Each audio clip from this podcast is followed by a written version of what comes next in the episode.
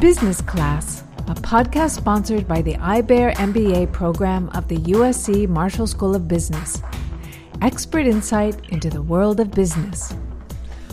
Carl Voigt, professor of clinical management and organization at the USC Marshall School of Business and academic director of the USC IBEAR MBA program, says it's a strategic truism that you are successful until you're not.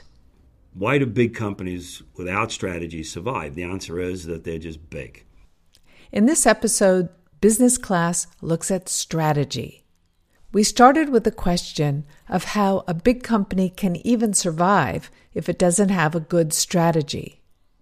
In essence, successful companies have two things that differentiate them from those that, that glide off into history, and that is they have insightful, compelling, bold leaders and they have great strategies. At the core, or the kernel of a strategy, a good strategy, is a guiding policy. And that guiding policy addresses a fundamental challenge. It's not just pick this, it's not experiment, pivot quickly.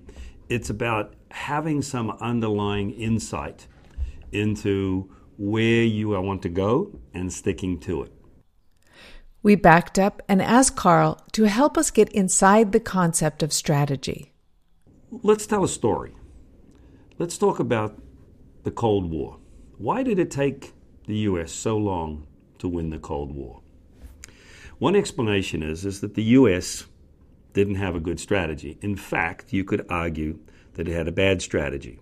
If you go back, in 1946, George Kennan, an American diplomat, with more than a decade of experience in the Soviet Union, sent what we refer to now as the famous long telegram.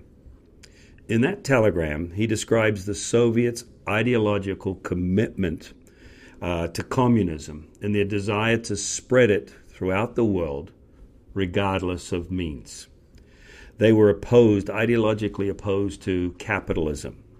Um, they were true believers, completely committed to their vision of the world he argued that they, they couldn't be reasoned away from that position by normal diplomacy. And so, out of that, he recommended what we now have, or what was the, of the day, a policy of containment.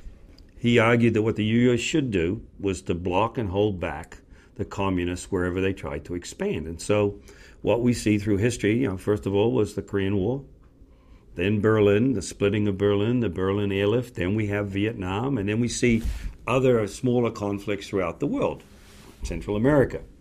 We have, you know, the forces of the West trying to hold back communism.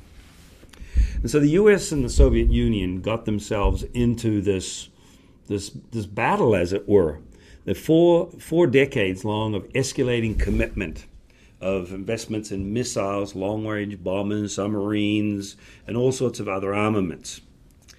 The world came to accept this is that this was the new, to use the word we use today, the new normal. That, you know, that this would be the status quo. You'd have these two superpowers, each of them investing in nuclear weapons.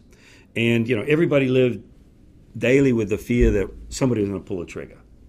But the idea was that if the U.S. had enough to destroy the Soviet Union, and the Soviet Union had enough to destroy the U.S., that somehow that would convince people nobody pushes the button. So there was this hope that everybody had that rational people would be in governments on both sides and, and this would never happen. And so from this, the idea of mutual deterrence emerged. And so the Cold War became this battle of how many times can I destroy you? I'm winning because I can destroy you 136 times. You can only destroy me 132 times. I mean, there's something fundamentally illogical in, in that approach to having a having a conflict. Um, you know, as we look back at this now, it's easy to criticize it. Um, that was an approach for winning. That was an ongoing investment in military hardware. But what changed and when? How did the U.S. end up winning the Cold War? So Rumelt, Richard Rumelt, who's written a book called Good Strategy, Bad Strategy, actually documents out this story. And he focuses on uh, Andy Marshall, who was in the Office of Net Assessment in the Defense Department, who had prepared a memo in the 70s. And in that memo, he actually outlined what we would argue to be a good strategy. The memo focused on finding advantages. It was identifying where the U.S. had strengths and the Soviets had weaknesses, and to bring the U.S.'s strengths against the Soviets' weaknesses. What had been lost in the Cold War strategy of the day was this essence of what real strategy is my strengths against your weaknesses. That's how you win. And so, what he recommended was that the U.S. should push where they had advantages the accuracy of missiles. That a missile, instead of having more missiles, I just have better ones that come through the window and take out me and leave you sitting there. The quietness of submarines, investments in other areas where the U.S. had technological advantage. And he recommended investing in these things and other things which would make the Soviet Union systems obsolete. Right? Not more, but better and different. So, as we remember, in 1990, when the Soviets were faltering, it was because they couldn't keep up. They'd become themselves overextended. They'd had their own war in Afghanistan. They had economic problems at home. In the end, it was the Soviets' limited resources that held them back. The U.S.'s investment in more accurate missiles, forward placement of missiles in Europe, Reagan's Star Wars, the Strategic Defense Initiative, underwater surveillance, leadership in semiconductors, among many things, had all combined to put unbearable pressure on the Soviet Union. And as we all know now, the Soviet Union crumbled and was pulled apart, and the Cold War was finally over. What Andy Marshall had created was a good strategy, one with a chance of winning, with a chance to produce results and end the Cold War. He reminded everyone something that everybody should have known was the essence of a strategy is to use your advantages against your competitors' weaknesses in a way where they cannot respond or cannot respond without bearing huge costs. The Cold War illustration is, I think, a great example of a good strategy. We asked Carl to connect the story of the Cold War to today's business world. Perhaps it's useful to start out by talking about what bad strategy is. And I want to make a point here, and, and I want to draw back to the book by Richard Rumelt, Good Strategy, Bad Strategy. Rumelt takes a very strong position in that book that bad strategy isn't just the absence of good strategy, it is a way of thinking that is being sold to business, sold to governments, sold to individuals as how you come up with this, this thinking about how you win. What bad strategy is, is supplementing or substituting another form of thinking for the type of thing that you want to come up with.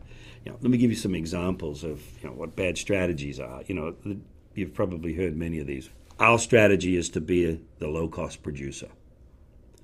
We're pursuing a global strategy. The company's strategy is to integrate a set of regional acquisitions. Our strategy is to provide unrivaled customer service. Is there any company out there that says we provide sucky service? I mean, you know, I mean, our strategy is to move from defense to commercial applications, right? What are these? They're anything but strategies. They're goals, they're, they're descriptions, they're aspirational visions, but they're not strategies. So I want to be clear. Bad strategy is is not the same thing as as saying you have no strategy, all right, or strategy that fails. Bad strategy is a way of thinking about decision making and planning a set of activities that many companies have adopted. Okay? Many think that what they're doing is good strategy, but unfortunately in reality they could not be no further from the truth. People confuse goals with strategy. They prepare SWOT analyses thinking that their lists of strengths and weaknesses, opportunities, and threats will somehow help them find the right direction for their organizations. They substitute ambition and effort for the difficult thinking that must go into strategic decision making. They argue that by reacting quickly, that's a strategy. People argue that success comes from experimenting quickly, learning from the experiments, and then pivoting. Right? There's nothing wrong with all of these things. They're all important for organizations to do, but they're not strategies.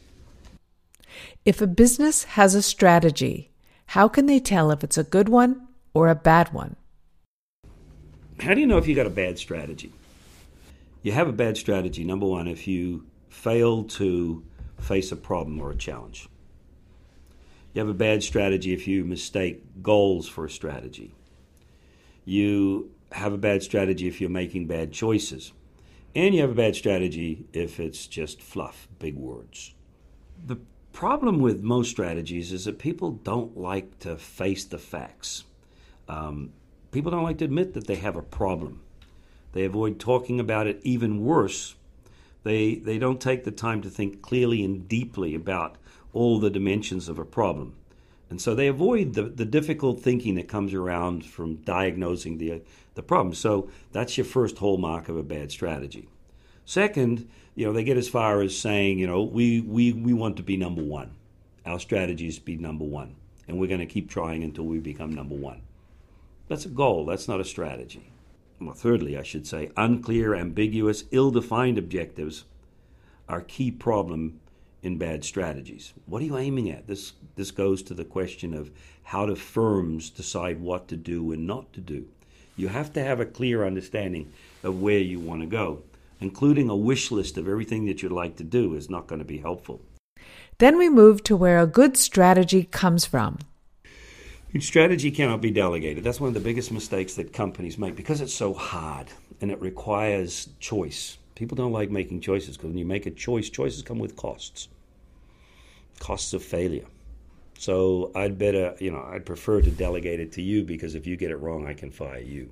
I can outsource a lot of money to a consulting firm, a McKinsey, a Booz Allen, a Bain, a BCG, and you know, if if it goes bad, well, it was the consultant's fault. the end of the day, strategy making is not something that a CEO or a leader of any organization can delegate to other people. It has to be embodied in everything that they do. They have to think it, they have to mirror it, they have to communicate it. It has to become coherent in every action that they have. What is common in all successful firms, whether it's Apple or Amazon, Toyota or Rolls Royce, Alibaba or Facebook, Coca Cola or Unilever, is that they all have good strategies. Decades of research and common sense evidence clearly show that what differentiates winning firms from those that falter and fall away is their bold leadership and their coherent strategies. The essence of strategy is quite simple, but it's not easy. It's to win something, whatever endeavor, it's your career, it's a business, it's a war, all right? It's about winning. The truth is, many or I might add, most companies, especially large, complex companies, don't really have strategies. At the core, good strategy is about focus. But most complex organizations don't focus their efforts, energies, or resources. Instead, they pursue multiple goals at the same time, hoping that something is going to work, never concentrating enough effort on any particular area to have a breakthrough. We asked for some basic rules. Good strategy has at least three parts. And, you know, Rumelt calls this the kernel of a strategy. Because no, the, the three parts are it's a, it's a clear, insightful diagnosis of a problem or an opportunity. But it's a simplified it's, it's, it's something that everybody in the organization understands. It's taking the complexity and getting it down to a simple, understandable way. It's a guiding policy that's not so specific as to tell you to do left or right, but to give you direction and to tell you what not to do, but allow you enough creativity to choose going forward. And the last part is coherent action. Carl went back to history, this time farther back to Napoleon and Lord Nelson, and how good strategy won the Battle of Trafalgar. Perhaps, perhaps I can give you an, a, another story, um, a famous story, which is the Battle of Trafalgar. What, what do we got going on here? Napoleon wants to conquer Europe. he needs to get to the UK. In order to get to the UK, he needs to have his navy defeat the British Navy. Okay? Nelson, being the admiral at the time, obviously is tasked with making sure that doesn't happen. But here's the situation Napoleon puts together the French and the Spanish fleets. They're newer boats, bigger boats, more guns. That navy was the largest navy ever assembled at the time in, in the history of the world to that point. There are 33 larger boats with more guns. The British had a smaller fleet, smaller boats, 27 ships. So if you do the traditional SWOT analysis, more boats, bigger guns wins. So what you should do in that situation is send in the diplomats, sue for peace, and move on. Nelson, on the other hand, is a strategist. So he diagnoses the situation. The heart of any good strategy is finding, as we saw in the story of the Cold War, what is it that you can do better than the other person? That becomes part of your guiding policy. So what does he do? He looks at his boats. He says, I got smaller boats. I got experienced captains. What Nelson does is he, he sits there and says, We need, you know, we need a strategy. Okay? Strengths and weaknesses, opportunities and threats, they're not going to get you anywhere. He understands the real essence of strategy. He needs to diagnose the challenge he's got. He's up against bigger boats, more guns. He's got smaller boats, but he's got experienced captains looks at that and says, okay, that's the situation. What do I do? So he he sits there and he says, okay, how do we how do we think about this? The military strategy of the day was to line your boats up in formation and sail them past each other, shooting your cannons. And at the end of the battle, whoever had the more boats floating won. That that that approach to a battle, a naval battle, is, is, is a losing. You got bigger boats, more guns. You got smaller boats, less guns. You're going to lose. So what does he do? He sits there and says, hmm, what have I got? I've got smaller boats. Smaller boats against bigger boats. Hmm. Smaller boats are more maneuverable. I got to change the nature of this game from one of boats in formation to one on to a, to one of one on one. So, as he famously, as everybody knows by reading history, he famously takes his his boats and he puts them in two columns, divides his ships in two columns, and drives them directly at the French. Takes huge risks because those boats at the front, if those French gunners had, and, and Spanish gunners had been able to line their their cannons up, it would have just sunk these columns of boats coming one after another. But as it turns out, the weather was horrendous that day. The seas were going up and down, and it worked in his favor.